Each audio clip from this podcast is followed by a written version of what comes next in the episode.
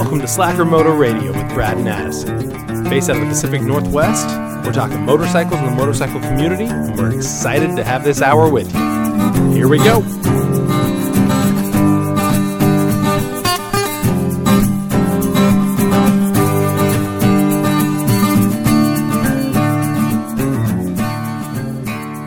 Welcome back, Slackers. Brad, how you doing? I am doing great. It is an awesome day, a little we- bit of weather out there, but uh, I rode in today. Every day riding to work is good. Can't complain. What you, you huh? What? Brad doesn't ride motorcycles. If there's anything I've learned from our listeners, it's that Brad doesn't ride motorcycles. From our listeners. That's great. Yeah, yeah. No, I, uh, I, I got a motorcycle. I've been riding for the last couple of weeks. It's okay. It's all right. You're Nothing. riding. Yeah. Talk to us, man. What's going on? Yeah, so I uh, went to Burns, picked up uh, my dad's uh, V Star 1300, and uh, been riding that for the last couple of weeks into work. I put a couple hundred miles on it since I've got it over here, so that's been good. Uh, man, it's awesome to be back in the saddle. It's awesome. It's good. I believe that. Yeah, but that's a, a good, well over liter over what you're used to. How's that? Oh, well, you know, it, it's different. It's a different type of a bike. I mean, we've talked about this before. Uh, liter bikes in general, depending on you know the classification of the bike, can be quite different. Uh, but uh, you know, regardless, compared to the KLR, this is like it's crazy. I mean, it's easy to get up to 70 miles an hour on this uh, cruiser, but uh, you know that was almost top speed for the KLR. So you got to be a little bit more cautious, or at least aware of what you're doing because it's so easy to just rip it to 70 80 miles an hour i mean it, i mean it is especially if you want to start going through the gears and you're ringing them out i mean it, it moves moves i mean it's not a it's not a sports bike by any means it's not made for fast shifts but uh, it's got a good grunt to it it moves right along I believe that. Yeah, a 1300, especially a metric cruiser like that, it's got a little giddy up. Now, what's uh? Do you have a tachometer? What's the red line? How far can you rev that thing out? uh, it doesn't have a tachometer it doesn't even have a fuel gauge which is you know other points that we can talk about that i think are just interesting uh, but um, it uh, it's about 6500 rpms is what i've seen a couple programmers will let you push that a little bit if you want to, to mess with it but uh, but yeah it's uh i don't know it's it's good 1300 cc's of, of two pistons, you probably don't need to push more than 6500. I mean, that that's a fair amount of mass knocking around on a somewhat. I imagine has the vibration. I imagine it's got a bit of a vibration. It does. It does. Now, one of the things that I'd noticed, uh, and it's not a, a, a knock against my dad. I mean, the bike had run great for him. It had uh, 51,000 miles on it when I picked it up. He put that on in about five years of uh, commuting to and from uh, Burns in Ontario, Oregon, for those that uh, are aware of those of that area. But um, he uh, he rode it a lot, and he'd gone through several tires. Every five six thousand miles, he was putting new tires on uh, of some sort, and uh, placed the spark plugs every time he changed the oil. I mean, he did some awesome, uh, you know, maybe unnecessary at times maintenance. But one of the things that he didn't do was the um, valve lash adjustment ever. So that's one thing that uh, in alignment with that and not having ever synced the throttle bodies, I think that some of the vibration will actually get a little bit better. Most of that that I can see and feel is at low RPM, and you can hear a little bit of valve noise.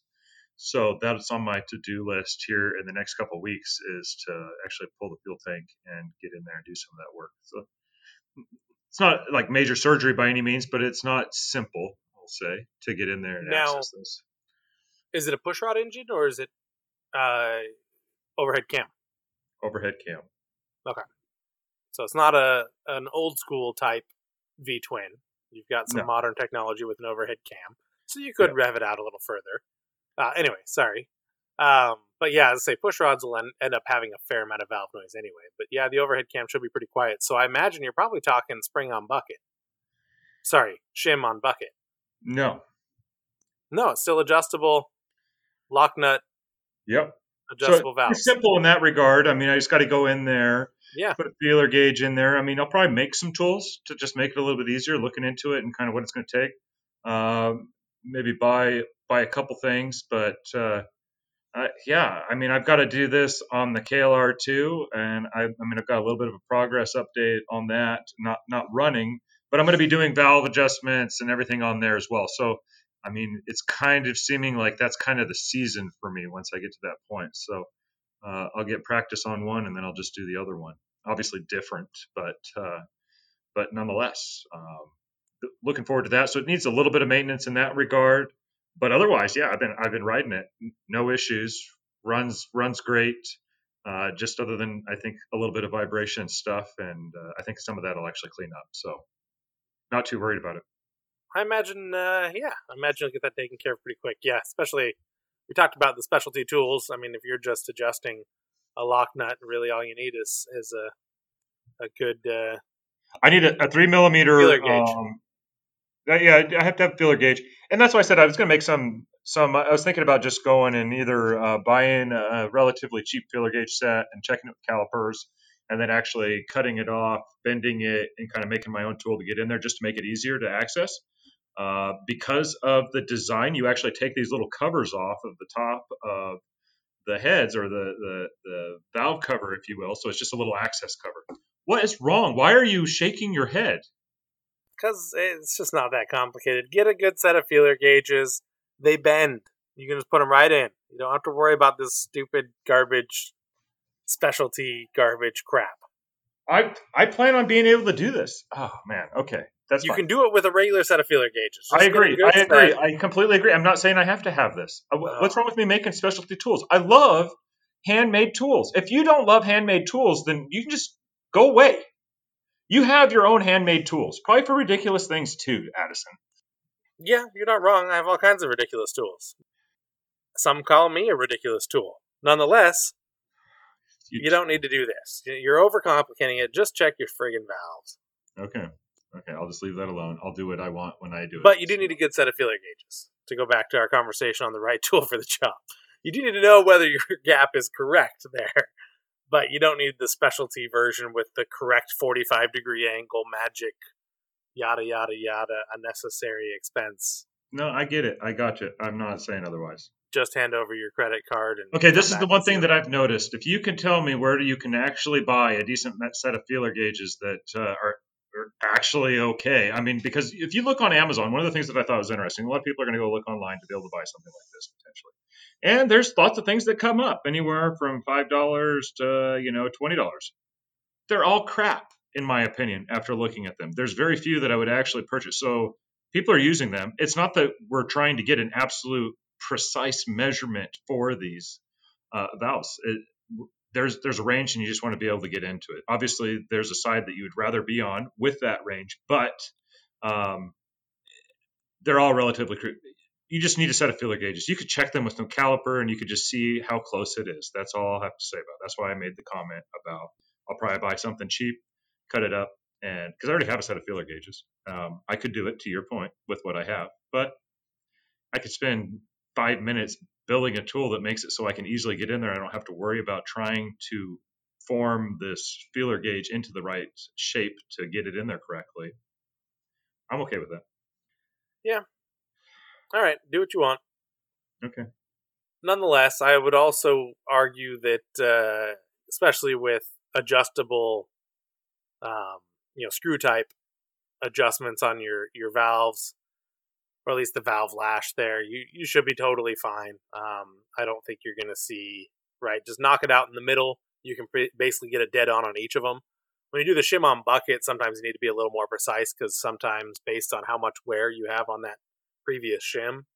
You're going to be on one edge or the other, whether you want to or not. You just can't get it without custom machining your own valve shims. You can't get it to the right level. So it gets a little bit more particular with this, right? Just pick the value in the middle of the range and adjust it right to that, lock it down, move on. You know what I mean? That yeah. these screw type adjustable valves are, are so simple, especially once you've removed the cams to, to do a full shim on bucket type uh, type valve adjustment man, going back to the old school is is like a dream. yeah, so I'm I'm pretty happy that that's going to be simple. I, I've been concerned that I was going to have to do uh, some shim work, but nope, not in this case. It's going to be pretty straightforward. So just have to do it. I'm going to build my own um, synchronization gauge that allows me to just have two ports going into it, be able to switch between the two. And so I've got a nice snap-on gauge that I found uh, at a good deal somewhere. So um, yeah, got a couple things that I'm going to do to it, but uh, definitely the focus is on the KLR. Making pretty good progress. Got the new valves in there, lapped them in. So now I'm just in the process of cleaning things up. So uh, gasket surfaces and everything are clean, but I actually have to clean out any of the ports, um, get them all scrubbed so I don't have any weird sediments in there when I put it back together. I want it to be uh, nice and clean. And install the new valve uh, stem seals and, and uh, springs and stuff and be able to get that going. So that's pretty exciting as well. So continue making progress on that. Hopefully get that Yeah. going so I can hit the trails with uh, with the group that likes to go out regularly. By this summer, you're going to get have both bikes up up and running full full speed. Yeah, should be good. I'm looking forward to it. That's uh, that's pretty impressive, man. You're getting a lot of work done on that. The uh, yeah, the, the question I have. So yeah, you've also got to uh, adjust the throttle bodies. Now, what's involved there? Is it is there ECU? Do you, can you just plug in and read out the voltage and adjust accordingly, or is there are you having to actually use a vacuum gauge for this? Yeah, so the way that it says in the service manual is you just uh, there's two ports up on top of the throttle body. Uh, you disconnect um, a couple hoses and you uh, line some hoses into that from your gauge, and um, you're just balancing them out. It gives you a range on where that vacuum should be, and so uh, pretty much you set one and then make the other adjustment or make the other one um, so it's the same, right? So it, it'll be pretty straightforward. Yeah, that's uh, I mean, you're basically carb syncing. That, that's pretty. yeah that, well i was really blown away i was actually really surprised by that i had no idea that that was a normal thing to have to sync uh, throttle bodies on a fuel injected motor so i i, I mean i messaged you uh, earlier this week and you're like yeah that, that's normal I, I, don't know for whatever intuitively i didn't think that would ever be an issue so they must it must be a relatively uh, stupid system i mean just like a carburetor is kind of stupid so i, I don't know um, and what I mean by that is it, it's not um, monitoring all parameters and actually making adjustments in accordance to it. You, you set it, and it's assuming that everything's perfect, and then it uses whatever those settings are and runs its uh, program for it. So, uh, which is fine. It's just surprising. Well, you know, it's throttled by wire, so you've got two throttle bodies that are moving on the same right adjustment wire. And so if something backs out on the screw or if you get a little wear on the touch point, that's all it is. So I've had I've had to check it on the scrambler for throttle bodies, uh, on the stripple for throttle bodies, and then you do the same thing when you're syncing two carbs, right? Same kind of idea. Rarely are they Right, out of sync unless you've got like crazy wear or a lot of sitting and rust, you know, type deterioration of those components. Uh, you know, chances are you're going to get into that part of it, and they're going to be pretty darn close the second you, you open So, it. If it's so running the question okay, is, what do you think the service interval is on throttle body synchronization for that V Star? my assumption. So let's start with this: the oil change is what four thousand mile oil change, Uh, I think it says something like six thousand, but sure, whatever. six thousand. Okay, so I would assume you're probably talking a twelve thousand mile uh, throttle body sync Every every six other thousand oil miles. change. every six. That's insane. Yeah, no, that's what. This is something that my dad never did, and I'm not saying that there's an actual issue with it. I'm just going, Whoa, that's that's frequent. yeah, that's too much. The valve adjustments every, you know, like sixteen thousand miles, Okay, but every oil change is. Uh, they suggest doing a throttle body synchronization. I was just really surprised by that. I couldn't believe that that was the thing. I 100% agree. I would have assumed every valve adjustment is basically what I was trying to assume on my every other oil change. That's how the scrambler was was some stupid amount. I think it was 7,000 mile, 7,500 oil change. Anyway, some some ridiculous amount that seemed too much. But yeah, every other oil change, you're supposed to check the valves and adjust the throttle bodies. But for that, was actually incredibly easy because you plugged in the ECU and it would actually read out the voltage of both throttle bodies and you just had to tweak the screw to get them to match. So it was like a three second job because you just pulled the seat, plug it in, run the bike, make an adjustment, move on. You know, there wasn't Right, you didn't right. have to. There was very little. You know, some some vacuum gauges when I sync um, carburetors because of the air fuel mixture screw. There is a lot of noise at low RPM, and you may find the same thing with a throttle body, especially cold. Uh, so you'll want to make sure it's all warmed up to do this because I think you'll get less of that with a fuel injected bike. Um, but it, uh, yeah, it, it, can be really noisy with the vacuum gauges at times, and so that's where uh, you know where having just a simple voltage readout was just the easiest thing ever. plug plug it and run it, and the the Stripple's the same way. It's just plug it in, read out what it says. If one of them's off, make the smallest adjust, and it is the smallest of adjustments. Like an eighth turn is way too much in most cases. Yeah, yeah, yeah. Yeah, I don't anticipate I'll have to do a whole lot, but I think it's worthwhile to just check. I, I did notice that it's trying to kind of rattle itself apart at these weird low uh, low RPM moments, and, and, it's not horrible, but it's enough that I can understand why. Like uh, as soon as I got it home, I noticed that the rear rack was broken, and so I'm going, "Whoa, that's weird." And, uh, and then actually, it's got engine guards and stuff that uh, seem to move quite a bit, and at least the chrome is cracking on one of them, but I believe it actually might be a material thing. So I mean, it's just it's just time to have some of these other things that I guess weren't um, that maybe he wasn't aware of taken care of. So uh, not a big deal, but kind of threw a wrench into just just uh, let it rip. So I got to do a little bit of work there, but uh, it's all pretty simple, straightforward stuff. No, I, that sounds awesome, man. Yeah, I agree. You know, you know how I was with the the DR. You get it, you just dive in for a weekend, get it all done, and once you have everything done and top notch, you know you're clear for a good amount of time before you got to worry about, especially if you're riding often. All that stuff, kind of, we were talking about with the throttle bodies a second ago, right? That it's really sitting and and getting gunky or rusted that, that starts to wear things like that, not use, because it's not like it's hitting and banging and right. There's no actual physical uh, mechanical movement there when you're using the bike. It's just deterioration over time. And so if you're using it, cleaning it, and it's getting wear, you know, normal use, those things don't really go bad. The valves may be a different story, but those, uh, you know, those are more use based. But you know, yeah, I think you'll be good. I think it's a good idea to go through. And if you're already got the tank off, you're already doing the valves. At that point, throttle body's almost nothing.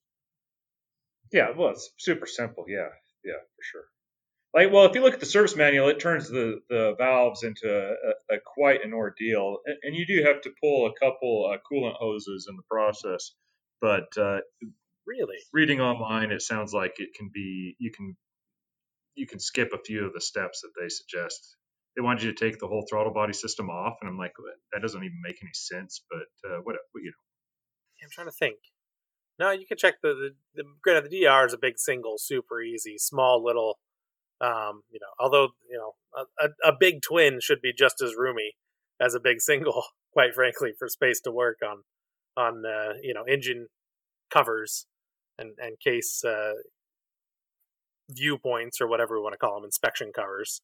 Um, so I, I, imagine, yeah, I imagine it wouldn't be as bad as as they say, but I'm surprised they make it look complicated. I wonder if some of that's similar to kind of the Harley Davidson game of you know, making it look like you shouldn't be working on your own bike and you need to take it in for service.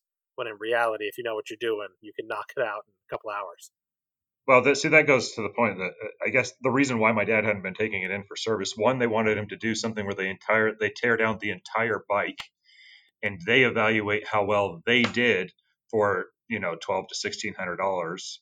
And he's like, no, you're not going to tear down the whole bike just so you guys can see how you've done. Um, sure you might be looking at the bushings as well, but uh, no, we're not playing that game. The other thing was is he took it in to have somebody do the tires one time and uh, swap the tires, and they told him that they had to remove the saddlebags, and he knew for a fact that you didn't actually have to remove the saddlebags. They told him that they were going to charge him regardless. He had the work done, and he never had anybody do tires again. So he actually was swapping his own tires, balancing them himself, and everything. So, which is fine, but just goes back to I guess building. We've talked about this. You Got to have a good relationship with your shop and know that they're doing good work and be able to. You got to have a little bit of trust with them too. Um, so uh, you got to you got to just build that. Spend some time getting to know who they are, what they do, and uh, feedback. Have somebody else that takes their bike and give you a good referral on where to go. I think is the first step with that. Yeah, I think that that's why a lot of shops and and people, quite frankly, do the off tire tire changes. One, the cost is significantly less. Two, the turnaround is way quicker. And I've even got to the point now. Yeah, I've done enough tires last year that I, I had no problem. I did a sport bike tire, I did a cruiser tire, and a dirt bike tire all within like a month of each other. And I mean, it's an exhausting job for that hour or whatever. You know, it takes some time to spoon them off and spoon them back on, and it's somewhat heavy lifting, right? I don't know that my my six year old would be able to handle it. It's not a, an easy job, but it's also not that that bad. And they're all perfect. And I'm a big fan of the Dynabeads for balancing, which makes balancing literally the easiest thing. You just pour a bunch of beads into the into the uh, valve stem and call it good. It was just, you know, and I took that to the track on the on the stripple. I mean, I I'm a fan. I think they work. I had no balance issues or wobble or weird feels when I was pushing the bike pretty hard for for two days straight. So, yeah, yep, yeah. it's really just not that big of a deal. So, kudos on him for doing all that work and and not uh, paying out the extra money. That being said, if time are an issue off bike, it's pretty quick to uh, to just drop off a rim and have somebody swap them out, you know, within minutes. Yeah, no, that's understandable. So you had mentioned the other day uh, that um, Chicken Hawk was looking at a bike. Did he buy a bike? He did not yet, and I'm Not hoping. No, whoa, whoa, whoa! This sounded Hey. like the deal of a life. Like, what is going on here? Because I know he's going to listen to this, and so I this needs to be public. What's well, going on? know that it does, because I don't know that all parties interested or all parties uh, within his household are on board with this decision. So, I think this goes into a bigger discussion of what do you do when you need something or want something for your bike and it's not an insignificant cost. I think that's really the discussion here, right? Something obviously- for your bike or a new bike? I mean, I'm just trying to understand. I mean, depending on what you're putting on your bike, for what he's getting or the plan he's trying to make, it's about the same discussion. It's it's Oh. a pretty screaming deal. It's a good option. He's looking at a at a more a higher CC cruiser. Um, actually, it's more of a sport touring bike, but he's looking for something that'll that'll go the distance and not be stuck at you know, to your point, 65, 70 full throttle. Uh, so he's going to be joining on the uh, the ride, the Slacker Moto ride. Is that correct? No, but I'll tell you, if he gets this bike, I may steal it for the ride. Okay, okay. yeah, I mean, it's a good option. We'll we'll have that discussion if and when it occurs. But but I think you bring up a really good point that we've had with a couple of uh, couple of friends of the show about what do you do when you want something, need something. Because you know, motorcycles for the most part are generally a want, at least in America. Most people don't rely on their bike as a full time only vehicle. There are those that are better than I that do, and kudos to them because that is a need, right? If your tires wear out and that's your only source of transportation, then tires are a need, and you get better get some tires. But for those of us that have them as toys, um, as much as we use them, it's not an immediate need. When you want something big for your bike, what do you do? Right? How do you uh, how do you work that in? Because I think it's a, an inter- interesting discussion. Do you keep track of what you buy? Do you track how much money and parts you put into your bike? I see the Craigslist ads where people put, you know, I put all this money, each part cost X amount. Here's my seven thousand dollar sticker price bike that has fourteen thousand dollars worth of parts. Is that the right way to do it? What do you think, Brad? So okay, okay. So there's lots of theories in this. I mean, keeping track of what you spend on anything um, and creating a spreadsheet. I love spreadsheets. Uh, do it. Uh, that's my suggestion there. I don't think there's anything wrong with that. I think a lot of people that post things, um, just to be frank, I think just looked up the value of those parts at the moment that they did the listing. Um, uh, some people do put together spreadsheets, and I know many that are very adamant about it and blow my mind. And, and this is coming from a guy that likes to create them, right? Uh, or you could, uh, at the same time, negate all of that because you don't really plan on ever selling it, right?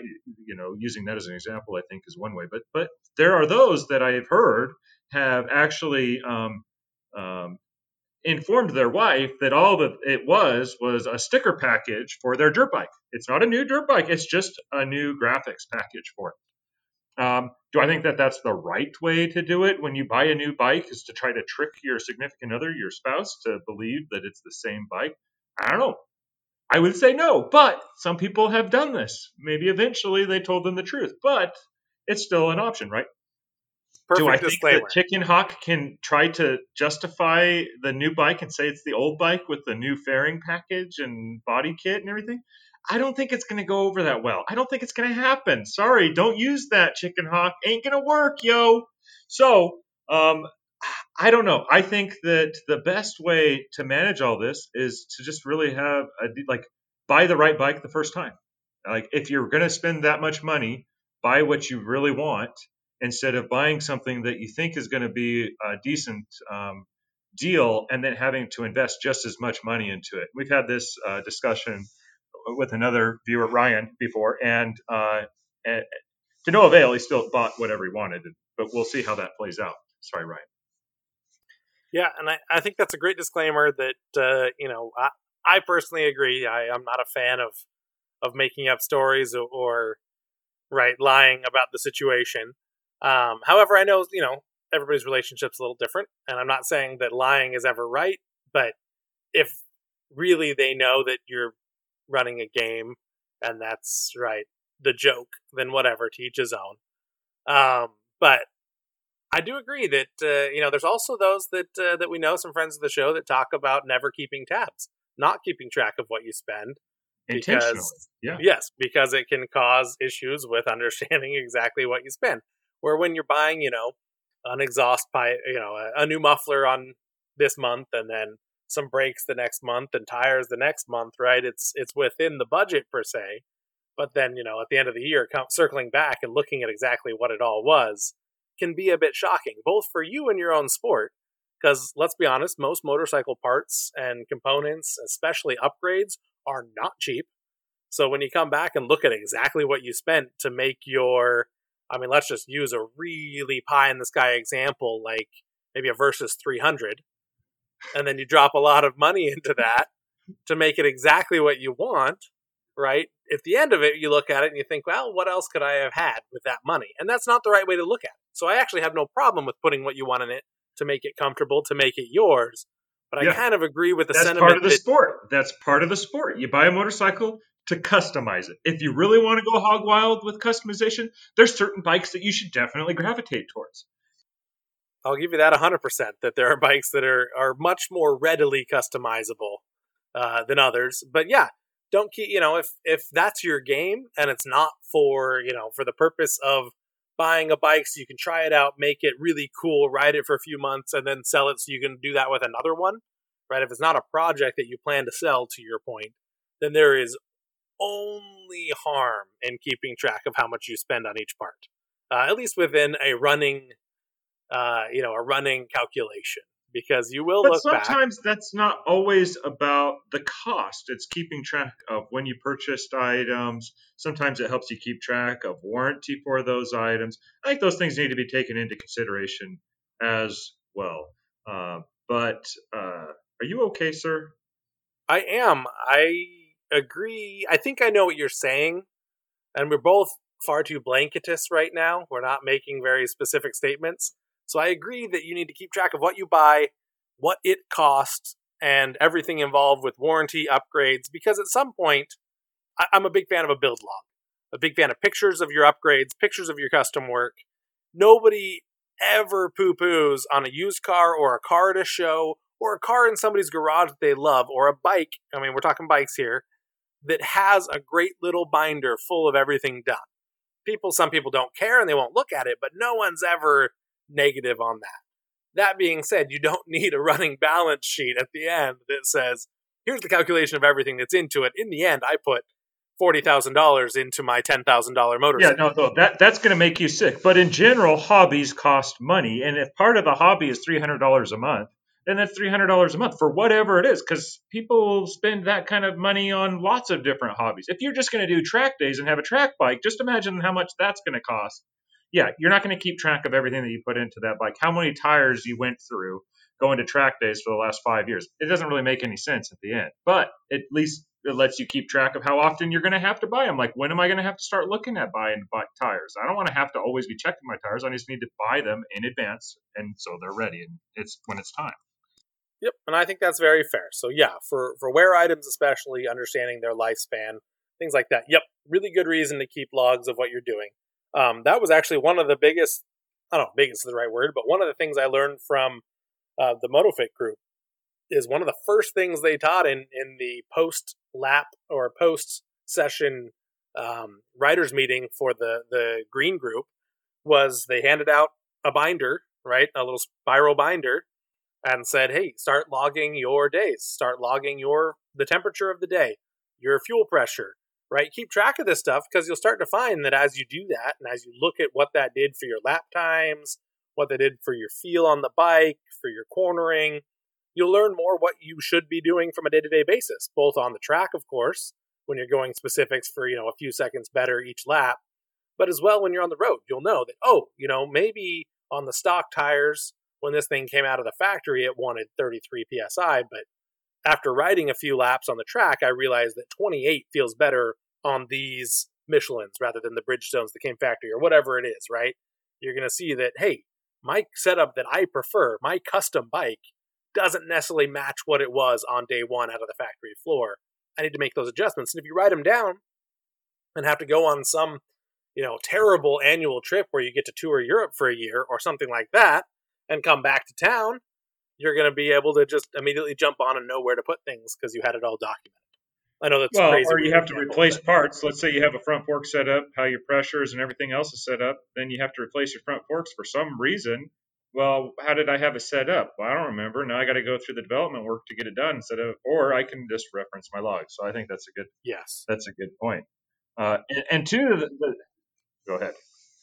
Sorry, especially if you're going with custom components. I've got a buddy with the uh, an old CB 350, 360. I'm trying to remember what his little bike. Maybe it's a 500, CB 500. Anyway, a small 80s CB Honda, and uh, you know he's got a custom a custom rear suspension, custom forks that came off of he doesn't know what. And right now the forks are leaking. How do you know what fork seals to buy? It didn't come with a log of all the custom work done. It was just completed. The dude wrote it for however long and then sold it, right? And so there's not an indication of what he needs. So, you know, even beyond what you need and, and going back to that, because I would be willing to bet that dude doesn't remember which forks he got out of a scrapyard when he threw them on or off of eBay when he threw them on to upgrade the front suspension on that bike. You know, and so when you need that stuff, now you got to remove everything, completely disassemble, run measurements to figure out which seals you need, which springs you need, how much oil you need. You've got to go and reverse engineer the entire front suspension. When if you just knew that it came off of a CB750 or whatever it was, a larger bike with better suspension, then you could say, hey, that's what I need is a kit for that bike. Yeah, yeah, no, that's the time when logging stuff is absolutely uh, crucial for sure. Not just in the motorcycle world, but I have plenty of vehicles as well where somebody has changed out uh, steering, suspension, what, whatever, and um, it's very frustrating trying to find parts when you don't know what parts they are. So uh, definitely uh, write that stuff down. Um, so the, I guess the question is, we didn't get into any of your builds. Talking about all these builds, costs, you know, accumulating. Uh, we can even incorporate total number of projects. How are yours going, and when will you be buying your next bike? Man, you are pushing hard. We're month three, almost month four into the year.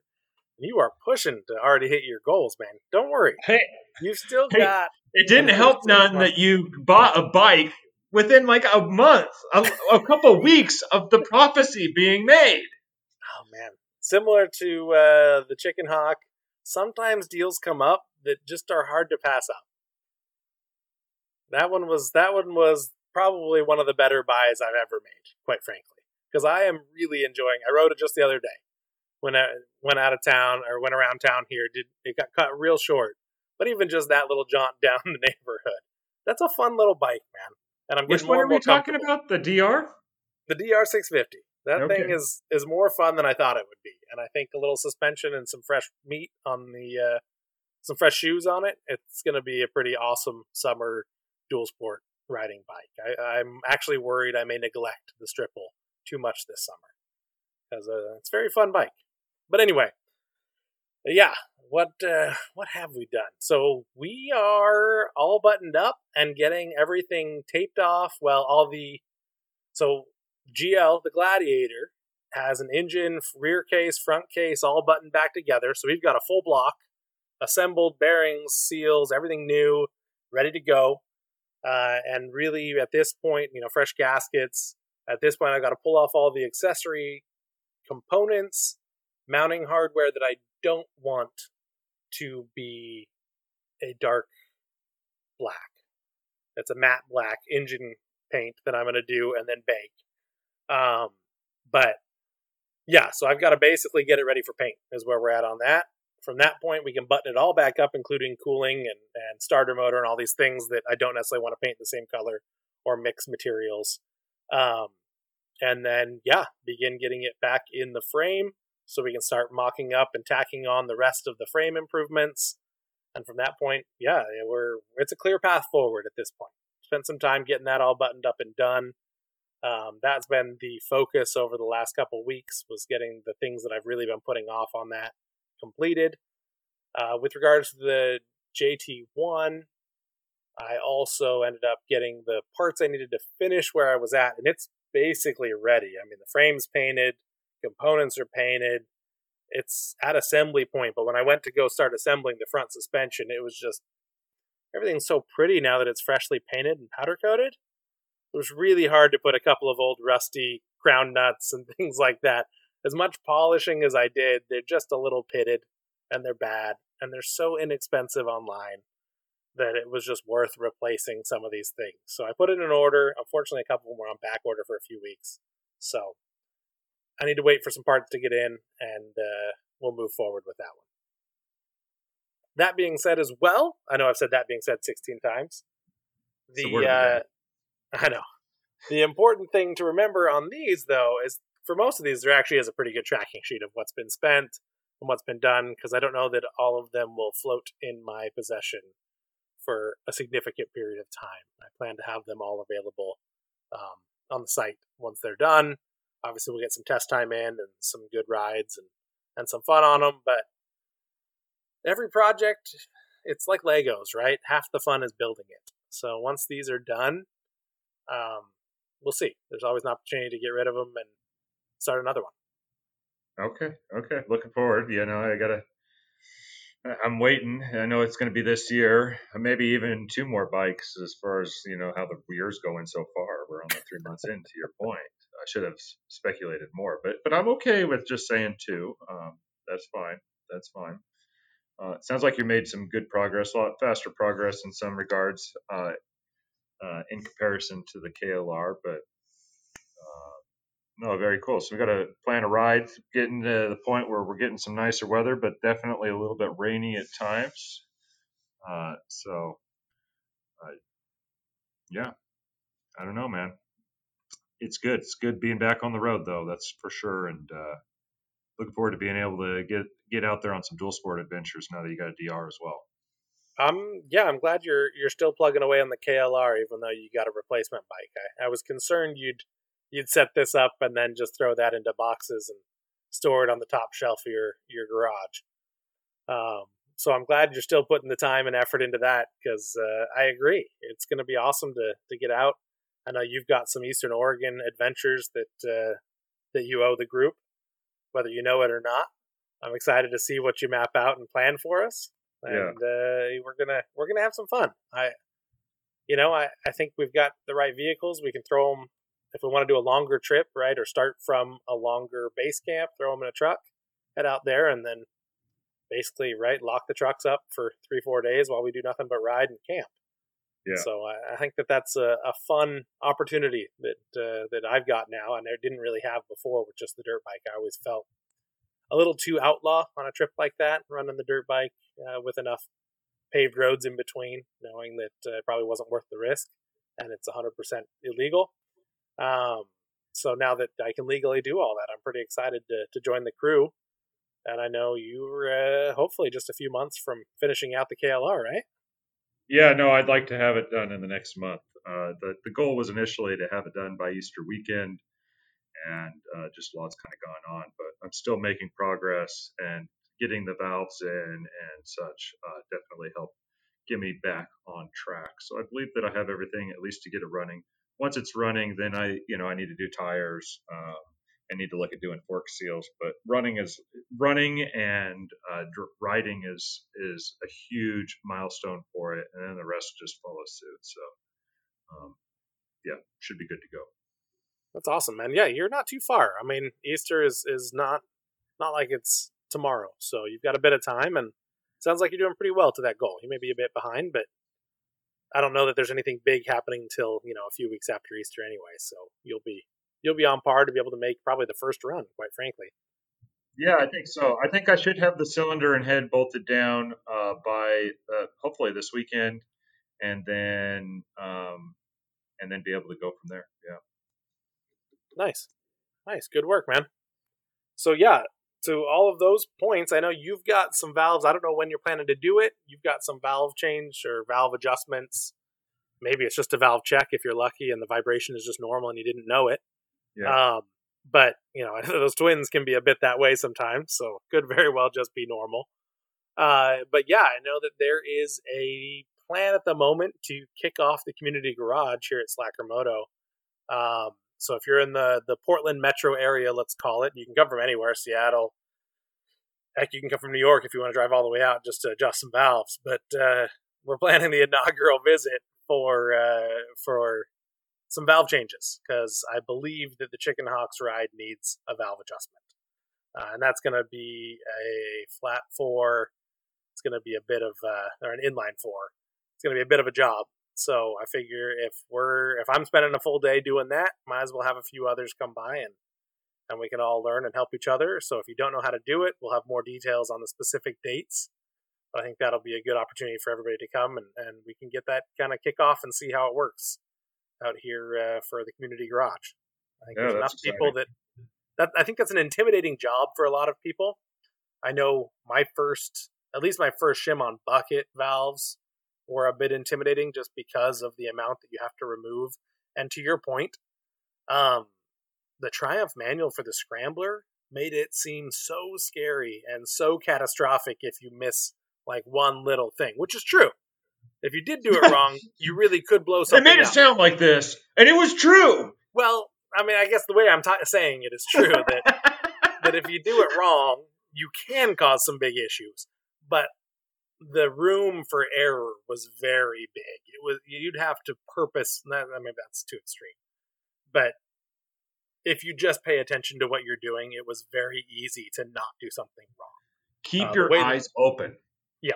Well, keep your eyes open hold things where they are, take pictures of where they are, right? If you're worried about your, you know, overhead cam gears moving, just notice, put them in the right spot where the notches line up. Then when you put it all back together, make sure the notches reline up. Like it just wasn't the big ordeal that the manual or the internet said it would be when everybody is taking it to dealers. Um, and it, you know, I'm one of those. You and I both are one of those people, and we hope that our listeners can be as well. That are willing to get their hands dirty and try it right? Yeah. But that was one of those that, that you know, should you should it go wrong, the uh, the effects of that would have been pretty pretty painful, but uh, both possibly physically, but definitely mentally. Um, but at the same point, you know, this is something that, that is very much doable on pretty much every bike. Obviously, this is something that's common. It's a routine maintenance item on most bikes. Um, so yeah, that's the plan. If you've got or think you're due or maybe very overdue because it wasn't something you were willing to do before. It'd be awesome if we had five, six, seven bikes with the heads off here, uh, you know, doing valve adjustments, sharing a couple of uh, feeler gauges, and let's get her done. That sounds so scary, uh, but I think it'd be it'd be awesome to be with, with everybody and going through that. But uh, just make sure that if you show up, that you have a service manual. That's all I'll ask, please. That is my requirement for anybody that I will walk through any help um, on anything, whether it be brakes or engine work, is that we have to know the right information. The last thing I want to do is be looking through forums. Just get a service manual, a service manual or a Haynes, something that actually details, um, you know, torque specs and everything else. It also has uh, hints and suggestions for what actually needs to come apart to get into that work. Uh, just have all of that. That's my only request. I agree. Show up with and show up with what you need. Right. Uh, I don't want to see anything left in uh, here in the shop overnight. So show up with what you need. If it, if you know you need shims, have them ready to go, or know which shop you need to run to, and trailer your bike over, or you know whatever you need to do. But we'll get into the specifics as we dive into that specific day, and, and we'll have the rules up as we post it to Facebook. So yeah, keep an eye out for Facebook for that. But I also really wanted to give a shout out because I think they deserve it because this is not original idea to Motorcycles and Misfits. I don't know whether they're listening. I hope you are. Um, they're an awesome group that do the Recycle Garage, and uh, it's a pretty pretty impressive project where they do basically community garage every Sunday. Um, and so I don't know that we'll be able to keep up with their pace of weekly, but we will definitely try to have a very clear cadence so we can help our listeners and ourselves keep up on our maintenance. Because one of the easiest ways to keep yourself safe is to make sure your bike is safe to ride. Um, you know, obviously you can do something stupid, or somebody can do something stupid to put you in danger, but there's nothing worse than going down just because you missed a simple maintenance item. No, absolutely. And whether or not the valves are the biggest one, but uh, but they are critical. It's a good starting point. Yep. So yeah, eh, there there'll be simpler things we can do, and if you all you need to do is an oil change or a brake job, by all means you're invited as well because we can help you through that pretty easy. But uh, I think valves is a is a pretty pretty good learning environment to start uh, if you're willing to get your hands dirty and, and put a little bit of risk into it. So we'll start with that. We'll get more information. Again, keep up on, on Instagram and Facebook for that information as it comes out.